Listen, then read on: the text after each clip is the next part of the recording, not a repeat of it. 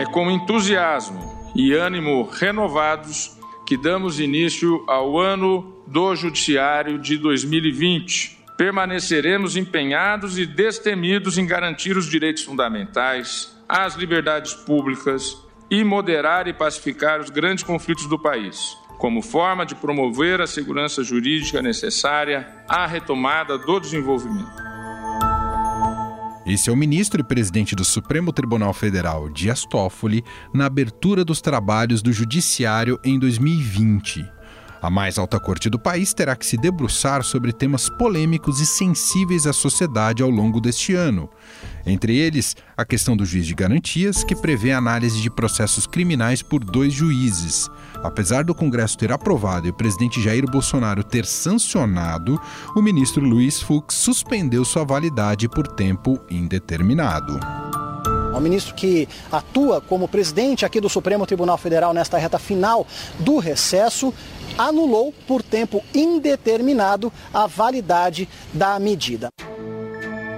Além disso, dois temas que serão tratados pela Corte podem atingir as condenações do ex-presidente Lula: a suspeição de Sérgio Moro dos casos julgados por ele e também o entendimento de que réus delatados têm o direito de se pronunciar por último no processo. É preciso colocar limites. Nós não podemos despencar para um modelo de Estado policial. Fora isso, o STF também terá uma mudança estrutural a partir de novembro. O decano Celso de Mello vai se aposentar, abrindo espaço para um novo ministro. Quase certo de que esse posto poderia ser ocupado por Sérgio Moro, atual ministro da Justiça, mas ele já não é tão favorito assim. Quando surgir a vaga, vai se avaliar, o presidente vai avaliar uh, se ele vai manter o convite, eu vou avaliar se eu vou aceitar o convite. Meu trabalho hoje é desempenhar minhas funções dentro do Ministério e fazer um bom trabalho na área de Justiça e Segurança Pública. São cotados também para esta vaga André Mendonça, da Advocacia Geral da União, e Jorge Oliveira, da Secretaria-Geral da Presidência. Outra mudança vai ocorrer na cadeira da presidência do STF. Em setembro, Luiz Fux deve assumir a posição no lugar de Dias Toffoli. Sobre essas questões envolvendo o calendário de julgamentos importantes do Supremo e também seus bastidores e formação, quem bate um papo com a gente é o repórter do Estadão em Brasília, Rafael Moraes Moura. Como vai, Rafael? Você está bem? Tô ótimo, e vocês aí? Tudo bem. Me conta como é que foi essa retomada ontem, a solenidade, o que você acompanhou lá no Supremo, Rafael? Segunda-feira é um dia tradicionalmente vazio em Brasília, com pouca movimentação de autoridades. Só que com a retomada das atividades do ano judiciário no Congresso Nacional, a gente teve um movimento em comum. 10 horas da manhã, segunda-feira, repleto de autoridades em Brasília. Você acredita nisso, Manuel? Daqueles milagres que ocorrem uma vez por ano, né? Baixaram várias autoridades na sessão solene do Supremo Tribunal Federal, o ministro Dias Toffoli, os colegas dele de plenário, e uma presença chamou muita atenção, a presença ilustre de três ministros do governo Bolsonaro, que são cotados para aquelas vagas do STF que vão ser abertas nos próximos meses. Quem é que estava ali chamando a atenção na primeira fileira? O ministro da Justiça e Segurança Pública, Sérgio Moro, o AGU, o advogado-geral da União, André Mendonça, e o ministro da Secretaria-Geral da Presidência da República, Jorge Oliveira. O que, que esses três têm em comum? São tão diferentes entre si, mas todos os três estão com as expectativas e os olhos voltados para essas vagas do STF que vão ser abertas a partir de novembro. Só que o presidente Bolsonaro vai ter direito a duas vagas, Emanuel. Ou seja, são três nomes para duas vagas. Alguém vai ter que ficar de fora aí.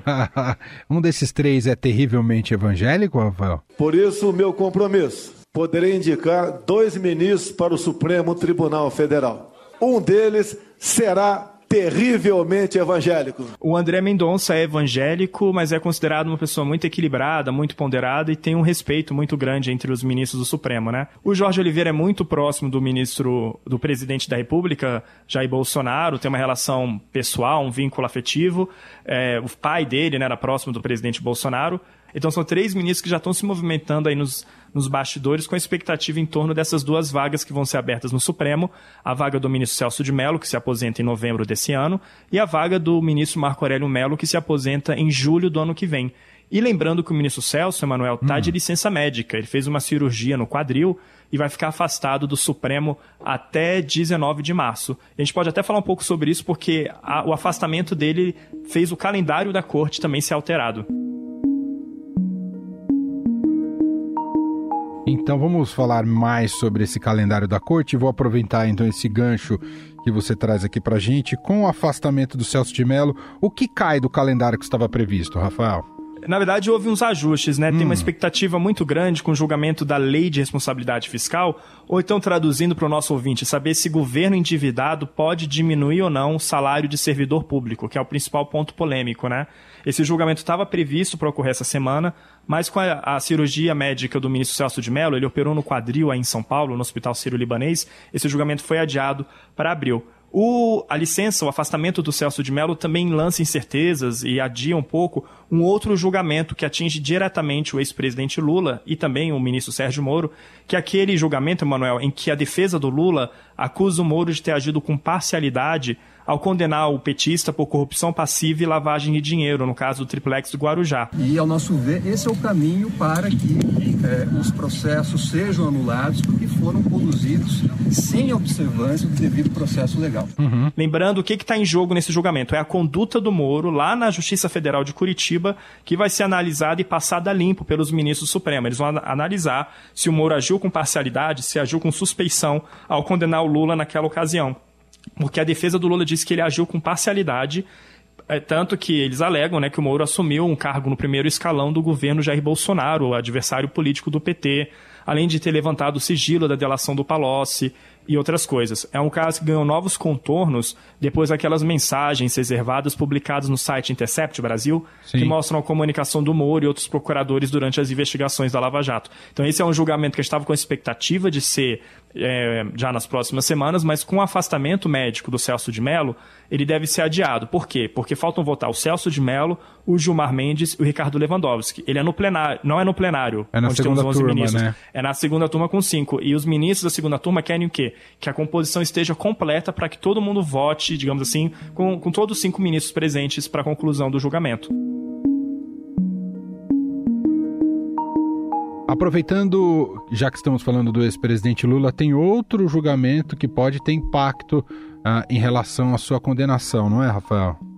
Aquela discussão, Emanuel, dos prazos diferenciados dos réus delatados e dos réus delatores falarem nas, nas alegações finais de ações penais, basicamente, se aquele réu delatado, ou seja, aquele que é alvo de acusações, tem o direito ou não de falar por último né, nas, nas ações penais. E já tem maioria no Supremo no sentido de que sim, o réu delatado, aquele que é alvo de uma delação, que é alvo de acusação, deve sim falar por último. Para o quê? Para que ele possa rebater as acusações que lhe são feitas pelos delatores. Os delatores são aqueles que fecharam o acordo de colaboração premiada. Asseguram o direito de o acusado, delatado, se contrapor a todas as cargas acusatórias, inclusive aquelas que emanam dos acusados colaboradores. E o que acontece nesse julgamento, que vai ser retomado no dia 25 de março?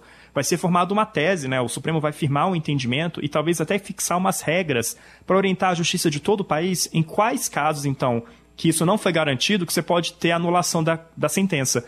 Isso atinge diretamente o ex-presidente Lula, porque naquele outro caso, o caso do sítio do Atibaia, ele pediu prazo diferenciado e não teve esse direito assegurado pelo ministro Moro. Ou seja, o entendimento do Supremo em 25 de março sobre esse prazo diferenciado pode abrir uma brecha, assim, para que uma outra condenação do Lula, a do sítio do Atibaia, seja anulada. Rafael, vamos entrar aqui num tema que ficou bastante polêmico, que em tese estaria pacificado na medida em que o Congresso aprovou uma nova lei e com sanção do presidente da República, eu estou falando do juiz de garantias. E aí isso foi lá para o Supremo, judicializou e complicou bem. Como é que tá? É um assunto bomba dentro do Supremo, juiz de garantias? O que, que você captou e pode contar para gente? Fazendo uma comparação com o futebol, né? Como se o Congresso Nacional fosse o jogo ali dos dois times, faz o gol e tudo mais, é o resultado, o presidente Bolsonaro acata o resultado, só que aí entra em campo, Emanuel, o VAR, o árbitro de vídeo, que é o Supremo Tribunal Federal. Aí no caso ele fala, não, é inconstitucional, mas no caso você teve dois VARs, né? Você teve primeiro o presidente do Supremo, o ministro Dias Toffoli, dizendo que o juiz de garantias era constitucional, ou seja, não violava a Constituição, só que ele criava uma regra de transição, lembra? Ele criava um, um, período para que a justiça, o próprio sistema se acomodasse e fizesse as mudanças necessárias.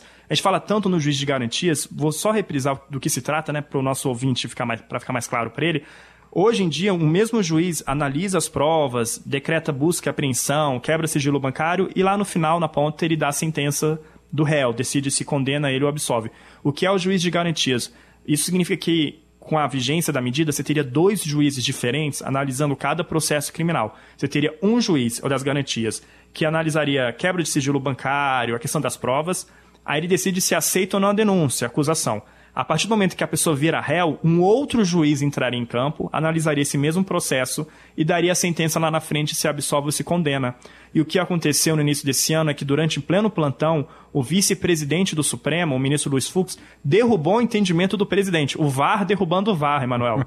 E, e, e, ele acabou suspendendo a medida por prazo indeterminado. Na prática, isso é uma forma dele ganhar tempo também, porque a gente já sabe, o Estadão revelou isso em primeira mão no final de dezembro, que a maioria do Supremo, o Toffoli e outros ministros, são a favor do juiz de garantias e acham que não viola a Constituição. Ou seja, com uma só canetada, o Fux derrubou o entendimento do presidente Jair Bolsonaro, contrariou o Congresso Nacional e se colocou diametralmente oposto aos seus próprios colegas do STF. Isso gerou uma crise interna Nossa. muito grande. É, foi um strike completo. e os próprios ministros do Supremo vieram publicamente, Marco Aurélio Lewandowski, cobrar que essas ações sejam levadas a julgamento quanto antes. E é óbvio que em todo colegiado há divergências, porque a razão de ser é a multiplicidade das visões que somam e trazem ao fim e ao cabo a síntese daquilo que deve prevalecer, uma somatória das diferentes visões. Até uma articulação de uma ala para retalhar o Fux na eleição em setembro, que deve eleger ele para a presidência do Supremo. E ficamos com essa indefinição de quando essas ações vão ser julgadas. Bom, Assunto não vai faltar. Rafael Moraes Moura será muito acionado ao longo de 2020. Com prazer. Neste programa para contar sobre cada uma dessas pautas, as crises internas, as repercussões políticas. E a gente vai acompanhando de perto. A gente tá, só está junto com ele também abrindo os trabalhos nesse sentido. Obrigado mais uma vez por nos atender. Um grande abraço, viu, Rafael? Eu que agradeço. Pode me acionar sempre. Mas o que devemos esperar do Supremo diante de tantas questões polêmicas? Que significam as mudanças estruturais no organograma da corte? Para responder a essas perguntas, Gustavo Lopes conversa agora com o professor de Direito da FGV, Rubens Gleiser.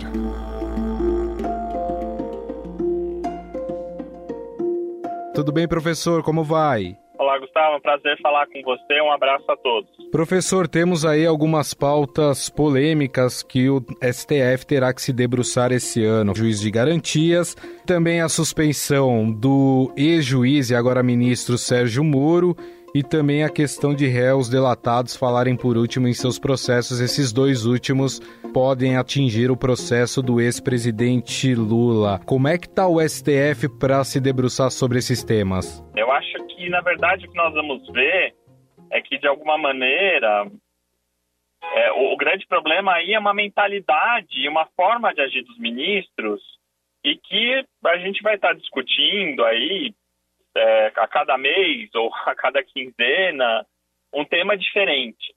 Mas o que você vê aí um, um pouco é essa falta de um fair play, de uma cordialidade institucional entre os ministros, no modo em que cada um tendo a oportunidade de exercer na plenitude seus poderes da forma que mais casa com a sua convicção, com a sua agenda, com seus objetivos, faz isso a despeito de qualquer outra coisa. Então, uma imposição de um ministro sobre o outro, ou sobre, de uma maioria sobre o outro, como se tivesse uh, o tribunal não como uma instituição, mas esses 11 ministros em conflito aberto e usando isso descaradamente. Eu acho que uh, isso contribui, entre várias coisas, numa tensão da população com o judiciário, com o STF, uma desconfiança muito grande, ele vai fazer com que esse, quando o conflito se exacerba dessa maneira, ele tende a, escalar ao longo do tempo. Então, quando não for juiz de garantias, vai ser outro caso. Acho que como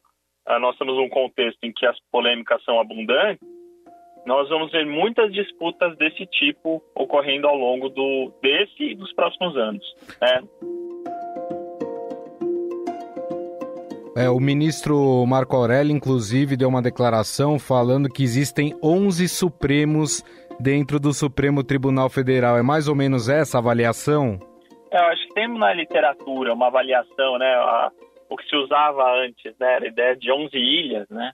Se dizer que um tribunal tinha que agir como uma instituição, um grande órgão, um continente, você já tinha essa fragmentação das 11 ilhas, que começa como um diagnóstico de que nas sessões eles traziam seus votos prontos e não debatiam, que foi e foi se desenvolvendo ao longo do tempo para uma postura muito mais grave em que é, o tribunal já não, não, não, age minimamente como uma instituição única. Né? Então, a vontade de cada um. São 11, de fato, você tem 11 supremos ali e você tem essa ascensão desse poder que era razoavelmente ignorado ou não era usado de uma maneira estratégica, que é o poder do presidente. E o poder do presidente com a sua construção da pauta e com as suas decisões no plantão judiciário. Né? Porque vigia, de alguma maneira, essa ideia de que ninguém ia abusar do poder para manter um certo equilíbrio. E aí agora nós temos é o, o oposto. É cada um ali tendo a oportunidade de usar o poder, fazendo isso ao máximo, e isso torna cada vez mais distante uma perspectiva de equilíbrio.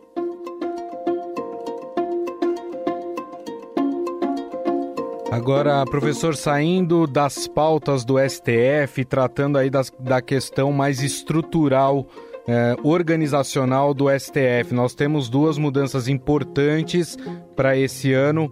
Uma é a aposentadoria do ministro Celso de Mello, e aí cabe ao presidente Jair Bolsonaro escolher o novo ministro do STF. E também em setembro nós teremos uma, uma mudança na presidência da corte.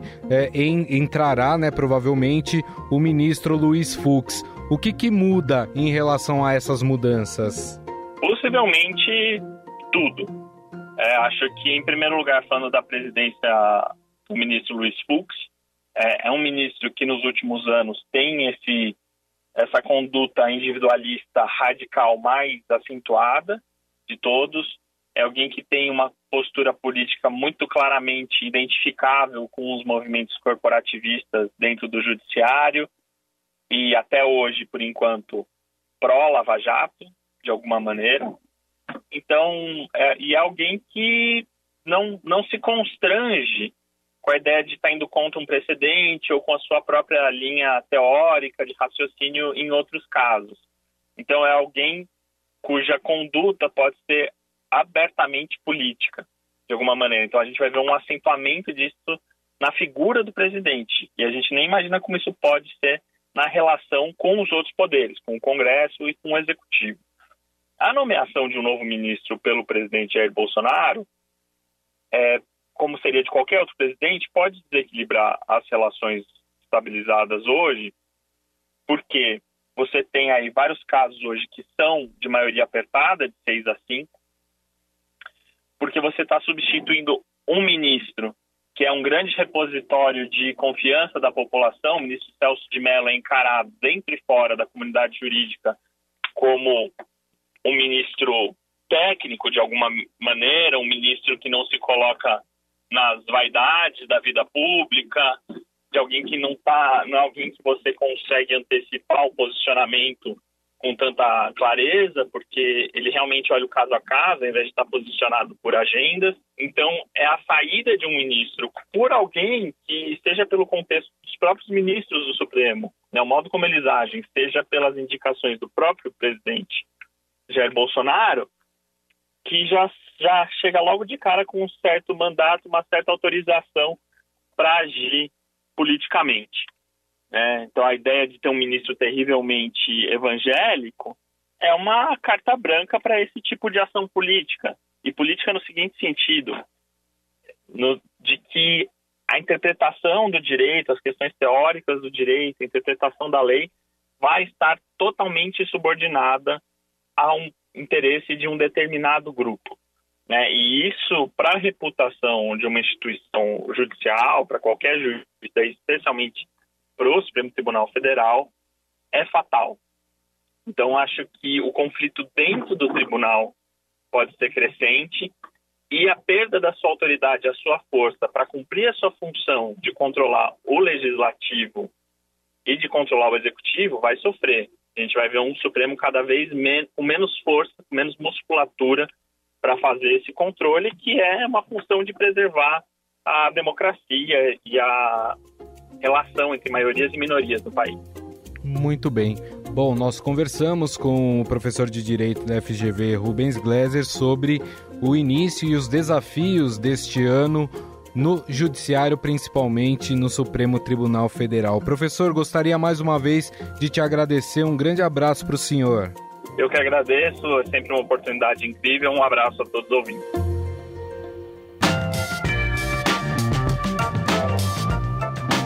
O Estadão Notícias desta terça-feira vai ficando por aqui. Contou com a apresentação minha, Emanuel Bonfim, produção de Gustavo Lopes e Bárbara Rúbira e montagem de Nelson Volter. O diretor de jornalismo do Grupo Estado é João Fábio Caminuto. Mande seu comentário e sugestão para o e-mail podcast@estadão.com. Um abraço para você e até mais. Estadão Notícias.